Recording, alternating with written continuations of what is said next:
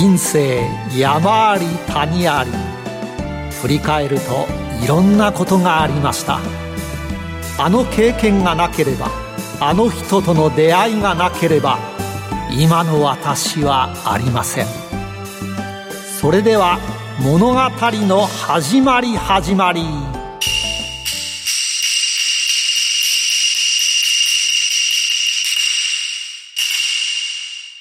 企業トップが語る人生波乱万丈。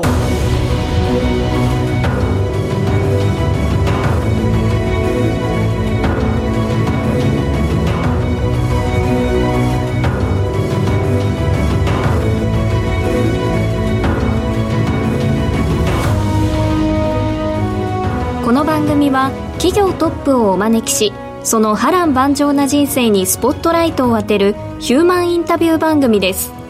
トップに上り詰めるまでのライフストーリーからどんな人生のヒントが得られるでしょうか。進行役は辻るなが務めます。それでは番組の案内人をご紹介します。財産ネット企業調査部長藤本信之さんです。毎度相場の福の神こと藤本でございます。今日のヒューマンちょっと面白いですよ、はい。高校生の時には、はい。ロン毛で、え？えーバンドでドラムをガンガン叩いてたと。今の髪型からはちょっと想像できない、もう社員の方が「ロン毛だったんですか?」というのをあ実際にですねあの取材時に聞いてびっくりと。いうことなんで。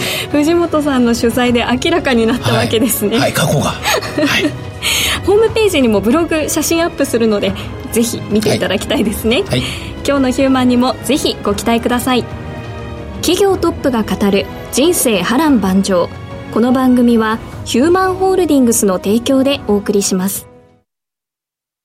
あらゆる人の自己確立をサポートするヒューマンホールディングス。証券コード2415ジャスダック上場。ヒューマンホールディングスは、教育事業を中心にその人材育成のノウハウを活かし、人材、介護、保育、IT など数多くの事業を展開。国内から海外までグループのシナジーを活かし、社会のニーズに応える。証券コード2415ヒューマンホールディングスです。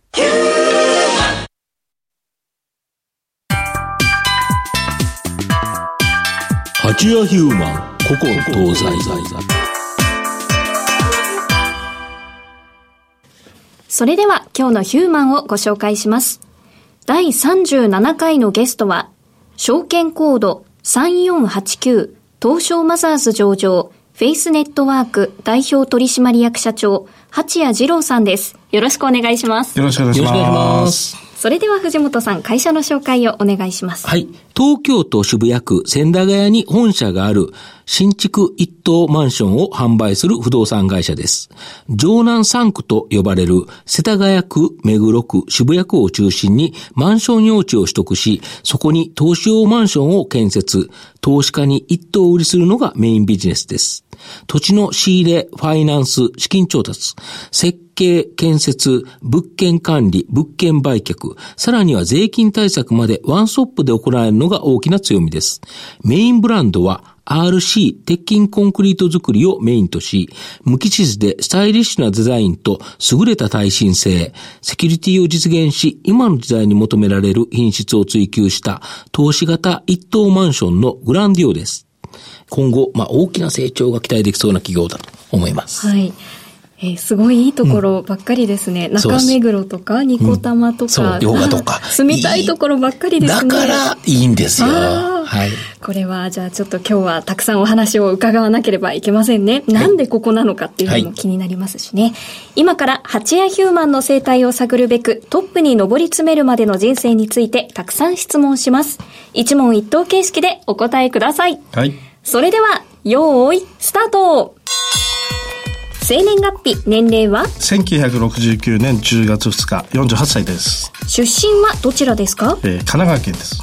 子供の頃のお父さんの職業は？は会社員です。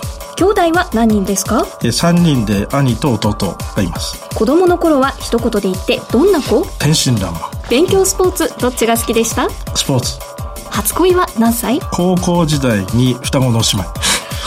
相手の子はえどんな感じの子でした？可愛らしくて、えっ、と、お姉さんの方。おじさん人気はついたんで一覧性ですか？北一一覧です。あそしたら北の位置が違います。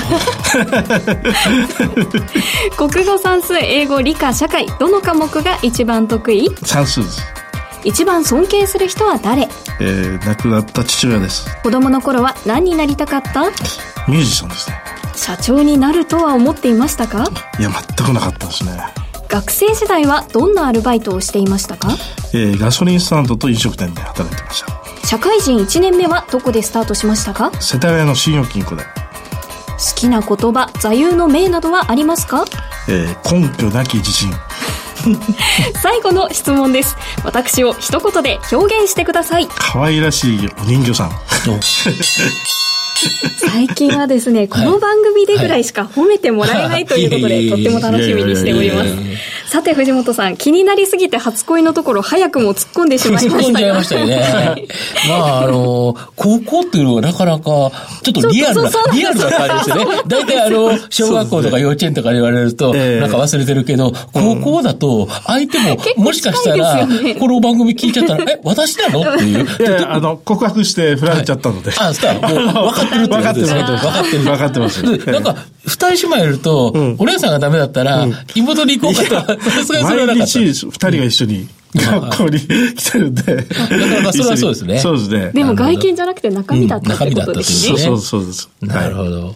あと、あの、初恋をですね、告白した頃っていうのは、ロン毛だったんですよね。は いそうですね。どれぐらい髪の毛あったんですか？もう本当肩のちょっと下ぐらいまでありましたけど、もう中学校3年から、あの、バンドを組んで、はいドラムをずっとやってたので、はいもう高校時代は常にもうロン毛でした。ああ、えでも入ったところからロン毛で、ずっと3年間。三年間で、卒業する、就職を決めようとするときに、あそうですね。就活するために髪切ったので、就活で面接行った時に顔の一部が白かったです。ああ、もう他が黒くてここがだけ白いっていう。はいはいはい。日が当たってるんで。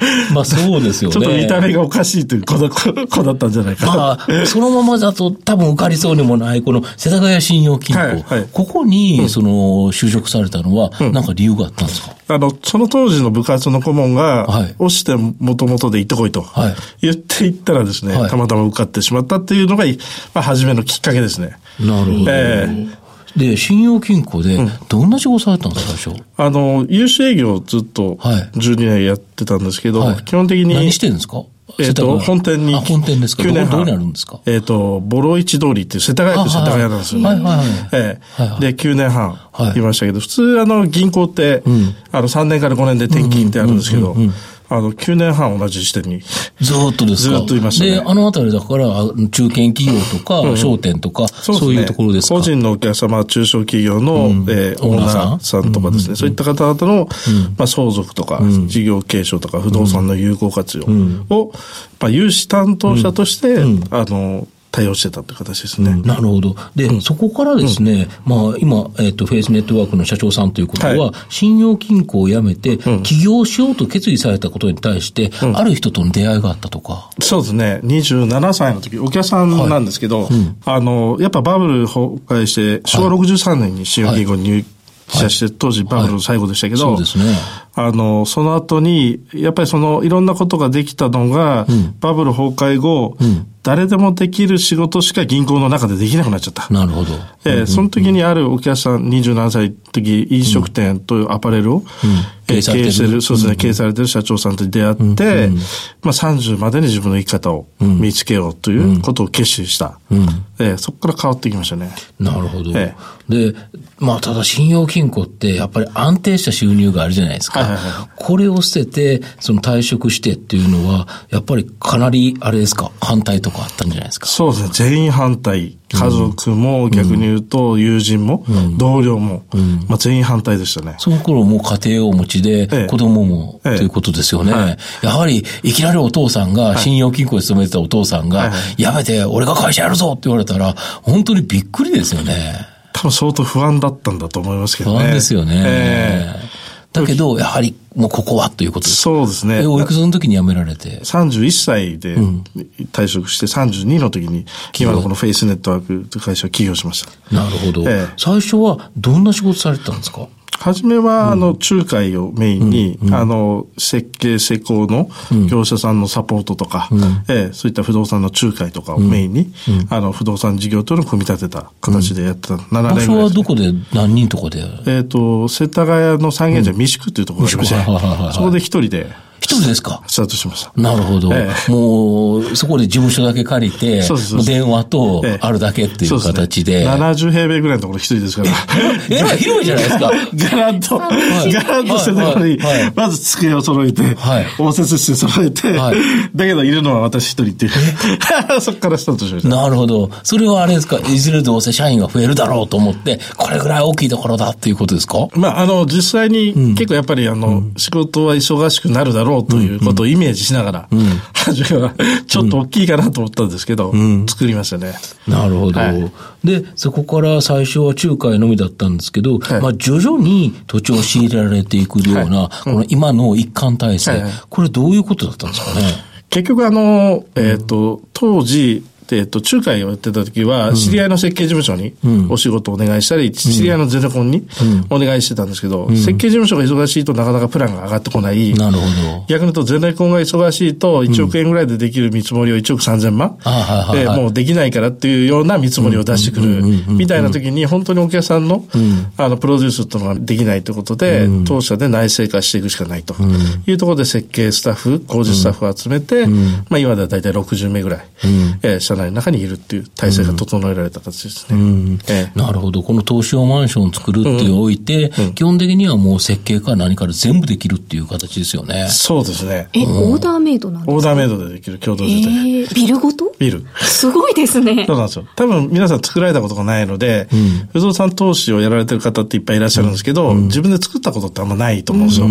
ええいうところですごく、あの、喜んでいただいてるなるほど。ですね。中にはだからあれですよね、そのマンションの一番上は自分たちの家があってあっていうオーナーさんもおられるっていうことですよね。それから自分の家のところだから、やっぱりこんな感じのイメージで、こういうやっぱりステータスのある、やっぱりマンションがいいよねっていうようなイメージがあるっていうことですか、そうですね。あるお客さんはもう本当箱根のハイアットリージェントのお風呂と全く同じような浴室を作ってほしいって言って、はい。それと全く同じような家のお風呂を作ったり、はい。あの、リビングが2メーター90、はい。3メーターぐらいのリビングの高さが欲しいって言って、はい。床から天井まで1枚の強化ガラスって言って、はい。えーみたいな形でオーダーメイドを作っていくんで、まあ大体分譲マンションでやる、作られる価格の6割から7割ぐらい、でオーダーメイドでできるという形で自分のプランが反映できるというところですごい喜んでいただいてる。えー、ワクワクしますね。そうですよね。やっぱオーナーさんとしては自分の土地、今まで例えば一戸建てだったものがそこに、例えばマンションを建てて、下は販売すると。で、上は自分で例えば住むとか。下は賃貸で貸す。あ、賃貸で貸しちゃうんですかそうですあ、売らないんですか？そうそう。なるほど、そ逆に言うのままと。下の賃貸の家賃で、例えば自自宅分のタダとか、返済ではいいうようなオーナーさんもいらっしゃるんで。なるほど、なるほど。ええそうか、東証マンズが持ってるんですよね。あそうそう全部。持ってるんですよ持ってるんですよね。すごい資金繰りも含めてなんか夢のようなお話ですね。そうですよね逆になかなかやっぱり皆さんやり方がわからないだけなんですよね。ああ、逆にこういうことを教えてくれる会社っていうか、丸ごと受けれる会社がないからっていうことですか？そうですね。結局あの、設計、建築、不動産、金融、こういったことをすべてやっぱスペシャリストじゃないと、本当のお客さんのサポートってできないじゃないですか。だからそれが全部できる会社っていうのは少ないってことなんですね。なるほど。ええ。ただ、社長のところは、不動産関連は、非常に順調だったというふうにおっしゃられたと思うんですけど、他のことがちょっといろいろと引っかかっちゃったとか、飲食とか。やっぱりあの、一番初めから不動産事業とうまくいってまして、一人でやってる時ですね。で、そううまくいくといろんな方々がやっぱり、あの、協業と言ってね、はい。スポンサーになって一緒に事業やっていこうって方々来るじゃないですか。はい。はい。う形で人が好きなので、ええいろんな人たちとそういった飲食事業とか、中古のコロショップとか、そういったのを、まあ、スタートしていったんですけど、大体そういった人たちはいなくなっていくんですよね。なるほど。途中で。途中で。途中で。で、大変なことが。うわ、大変というか面白かったですね。いろいろと。なるほど。ええで、そういう中からええ、この上場しようと思ったきっかけ、別にそれって未上場の会社でもできるじゃないですか。そうですね。で、どちらかというと、開示もしなくていいし、コストもかからないし、というところもあると思うんですけど、はい。やはりその上場されようと思ったきっかけっていうのは何ですか、まず、あの、やっぱり当社フェイスネットワークって会社を知られてないっていうところで、やっぱり認知高めたいという。私たちがやっぱお客様と面談してて、こんな会社があった。っだっていうのがほとんどだったんですね。まあ、そこがまず一番にあるのと、まあ、人材、優秀な人材も確保したいと。あとやっぱり、あの、私の中でやっぱり金融機関にいたので、やっぱ会社が大きくなるに従って、やっぱ中の内部統制、やっぱ企業としてやっぱりガバナンスをしっかりと作っていける、会社に作り上げていきたいという思いがありまして、まあ、その複合的なところの中で言うと、やっぱ IPO 上場というのが一つの私の中の手段だったんですよね。はい。で、実際に上場するまでで一番大変だったことは何かあるんですか、やっぱそのスタッフの意識改革。うん。あの、今までその未上場の会社が上場するにあたって、うん、今までなかった規則とかそういったものがどんどんできてきますよね。うん、それにやっぱ順応していくのにあたって、やっぱりそのスタッフが全て、うん、えー、そこに意識改革が図っていくのが一番難しかったですね。なるほど。えー、で、それが徐々にうまくいって、ようやく上場という形だと思うんですけど、東証マザーズに新規上場すると、東証であの金を叩くと思うんですけど、あれを叩いた時どどういう感想だったんですか？本当に思いっきり叩いていって、言われたんで、あの、いやいやいやいや、あの、折れちゃうんじゃないかなって思うぐらいですね、大きいガーと叩いた感じでしたけど、あ、いけるんだと思いますね。力いっぱいそうですね。そうそうそう。割と、あの、ラジオだと伝わりづらいんですけど、体、かなり大きい方で、すごい、かなり力ありそうなんで、あれで思いっきり叩くと、あの、まあ、こっちの方は、金の方は壊れないと思いますけど、叩いてる木槌の方が、なんとなく若干不安感があるような気がするんですけど、えー、それは大丈夫でした全くでも忘れてますね。もう、もうなんか、あっという間の時間ですから、うん、もうなんか忘れちゃいましたね。なるほど。でも結構最近の上場なので、記憶はまだ新しいですよね。なんか思いっきり叩いてもいいんだなってことしか覚えてない。だから、あの、叩いた印象は覚えてない。なるほど。思いっきり叩こうということだけ覚えてた。なるほど。はい、あの、最初、御社の物件なんですが、世田谷区とか目黒区とか渋谷区とか、いいところにあるなっていうふうに思ったんですけど、最初に勤めている場所が世田谷新金庫ですよね。もしかしてここ関連性があったりするんですか？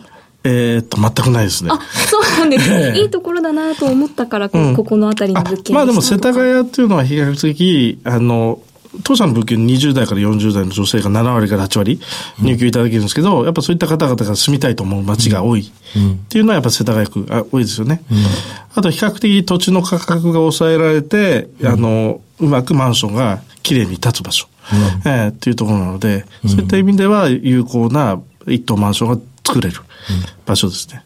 これあれですよね。やはり東証マンションって、一番大切なことって、入居者がいることですよね。そうですね。これがいなかったら、やっぱりいろんな大変なことが他のところで起こってるじゃないですか。だけど、この地区だと、なか、まああれですよね。その当然家賃の設定はあるとは思いますけど、まあ、家賃の設定さえ間違いなければ、入居者は山のようにいますよね。一年中賃貸のニーズがあるっていうのがすごくやっぱり良くて、よく学生の街にアパートって方言いますけど、1月から3月入んないと、一年中空いちゃうみたいな、いうケースあるじゃないですか。我々の物件というのは一年中賃貸のニーズがあるので、5月末で引き渡した物件も18部屋ありますけど、5月末で全部入居が決まってると。で、5月というと一番賃貸動かない時ですけど、まあそう、ね、いった時でもすでに満室になるという物件ですね。そうするとやはり、あの、あれですよね、投資家の方としては、買っても、その確実に入るものであれば、それに対して利回りが計算できるから、非常に投資しやすいっていうことですよね。そうですね。まあ私たちがいつも考えてるのは、投資家の方々って不動産投資特にそうなんですけど、今の利回りで物件を評価するんですね。ただ我々5年、10年、20年、30年入り続けなきゃいけないわけですね。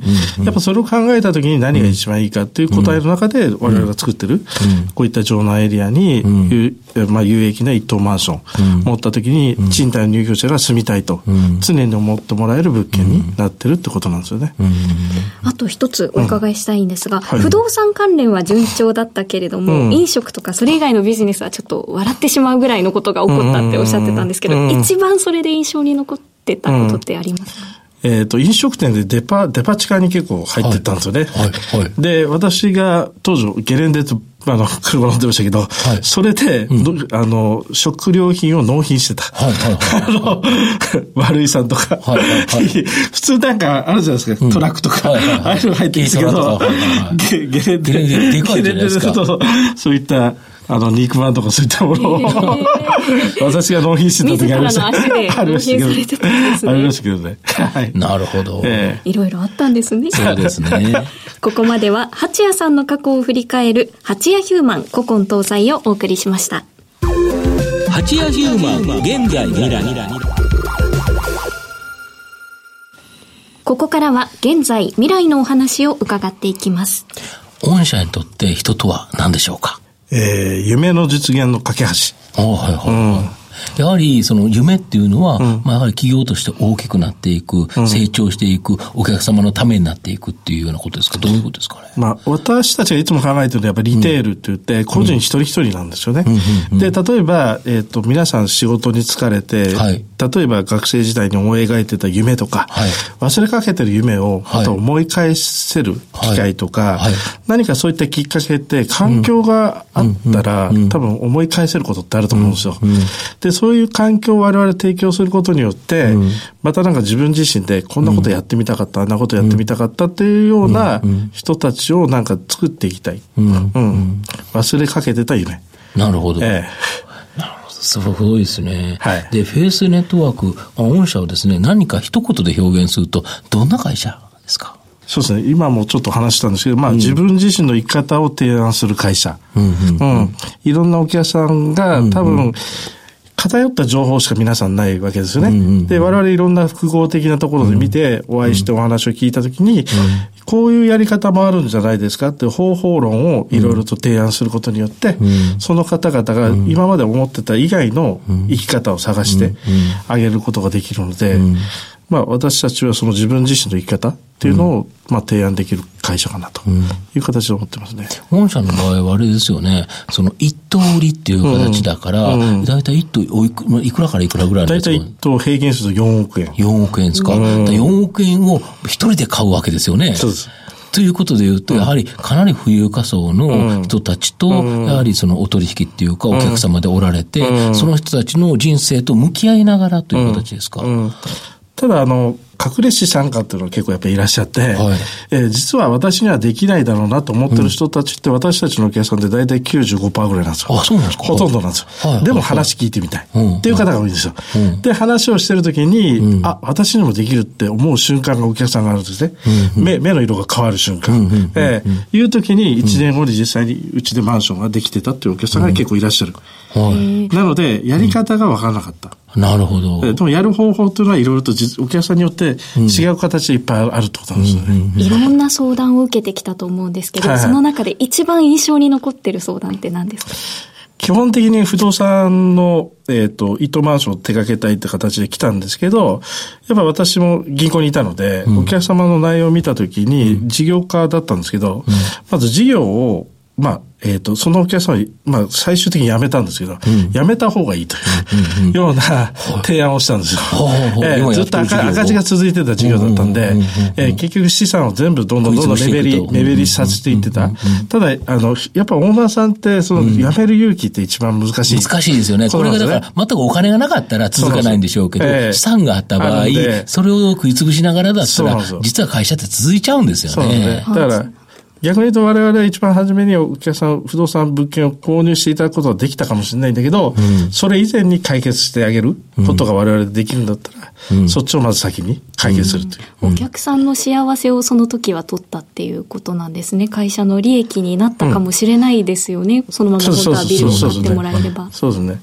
ただやっぱりあの、いずれ絶対そのお客さんが、あの、どっかでまたぶち当たる問題が出てくるので、うん、えー、その前に実は解決できることが一番なので、うん、それをできる限り我々は言い続ける。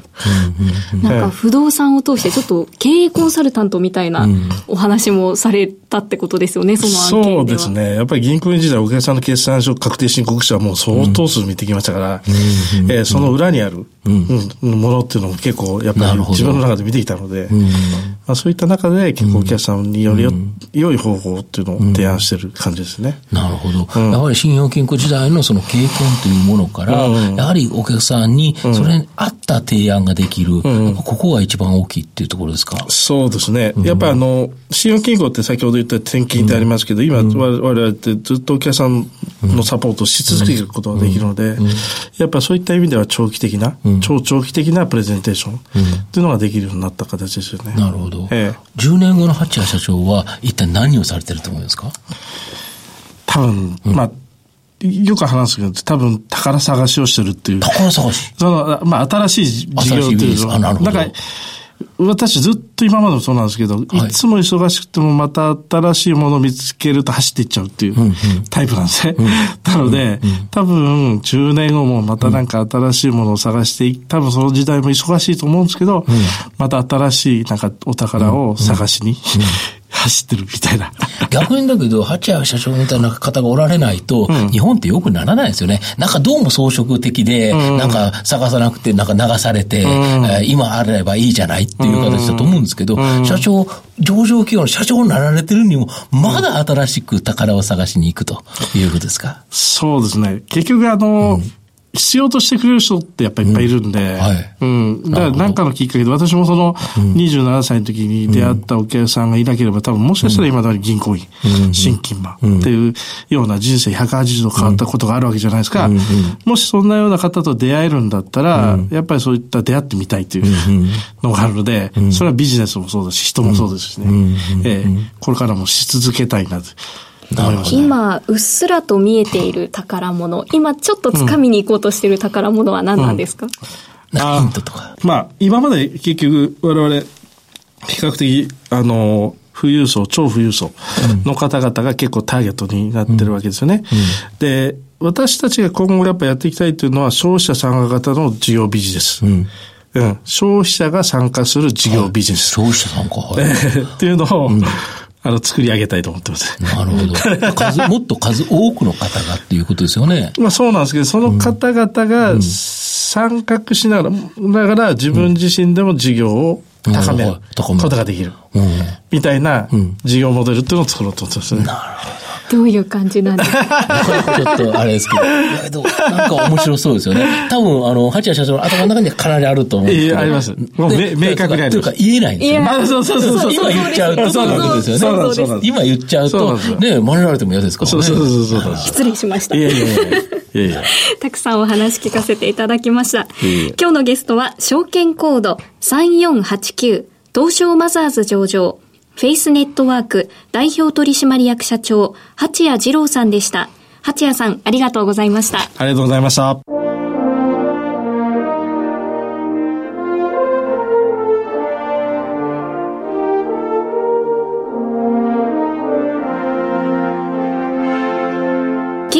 トップが語る人生波乱万丈そろそろお別れのお時間です。